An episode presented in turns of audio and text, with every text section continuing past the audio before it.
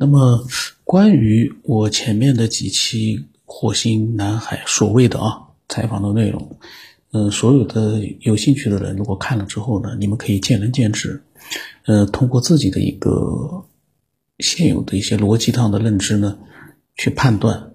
因为我虽然是一直在说我不相信，我觉得内容是编造出来的，但是你如果你觉得可信，那么你也可以把你觉得可信的依据。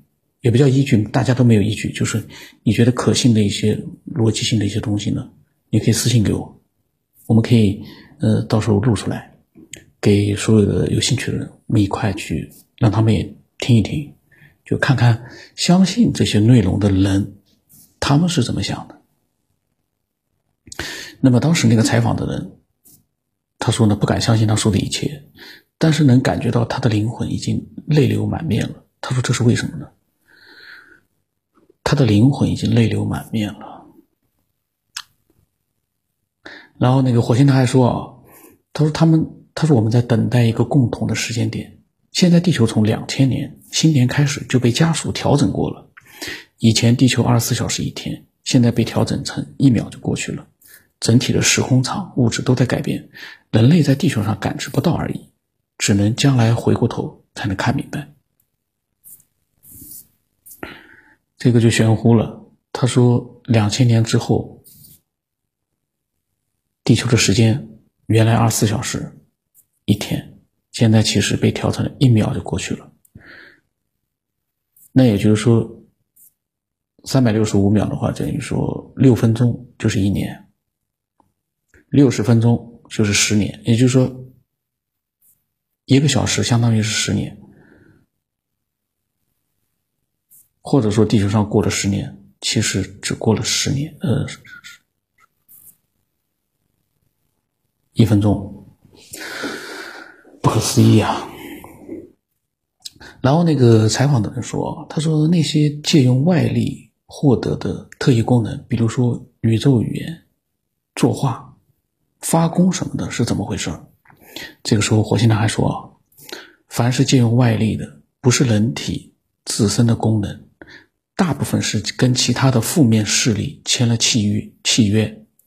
他说那些功能都不是自己的。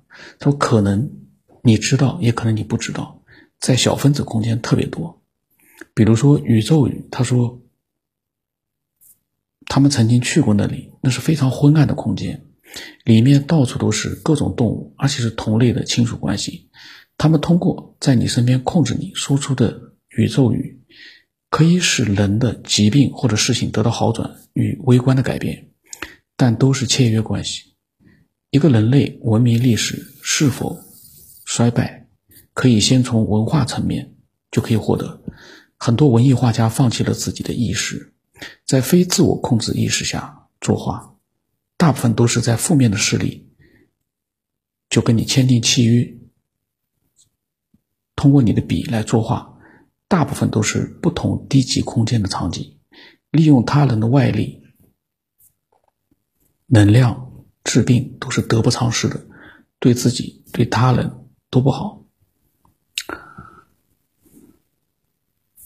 他说这些特异功能啊，嗯，是跟负面势力签了契契约的。那么这些契约呢，嗯，里面可能会嗯有一些对。特异功能的这些人的一些要求，然后他提到了一个小分子空间，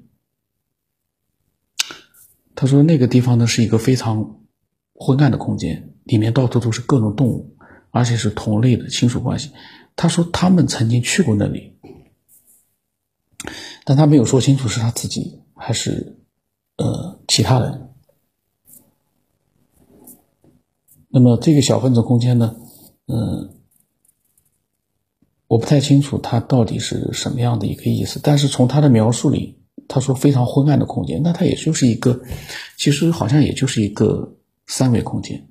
那我在想啊，这个所谓的，不管是火星男孩还是这个采访者，他写出这样的一些内容啊，其实在他的脑海里面设想的都还是三维的空间，他并没有突破三维。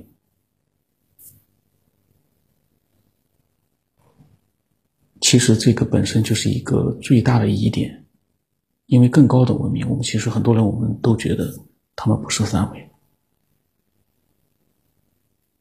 当然也有可能是三维的，就是说可能也不不存在呃其他的维度，可能只有三维，但是呢，嗯，当我们就是说去设想一个更高等文明的时候。我们目前的所我们所在的这个三维的这个世界，包括宇宙，呃，地球之外的空间，目前没有发现三维的其他的高等文明，所以呢，才会设想那不是在三维的空间。如果按照他这里面所说的，我们早就应该发现了。如果真的有火星文明的话，而且那么发达的话。我就做一个设想，可能完全灭绝，一点迹象都没有。因为现在火星上已经有美国的探测器上去了，已经好几年了，没有发现任何一点文明存在的迹象，三维的啊，三维的迹象。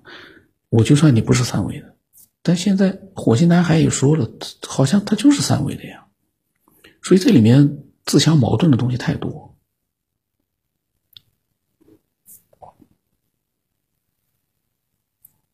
我不知道有没有人也跟我一样，呃，这样的去思索。因为我是临时看了，我临时思索，我是这样的想的，就是说，这样一个空间的维度，可能就是他这篇采访的漏洞之一。如果。真的有火星上的文明？那他现在到哪里去了？没有。那么，呃，今天先到这里啊。如果说你有什么自己的一些想法，可以私信发给我。去更远的地方，见更亮的光。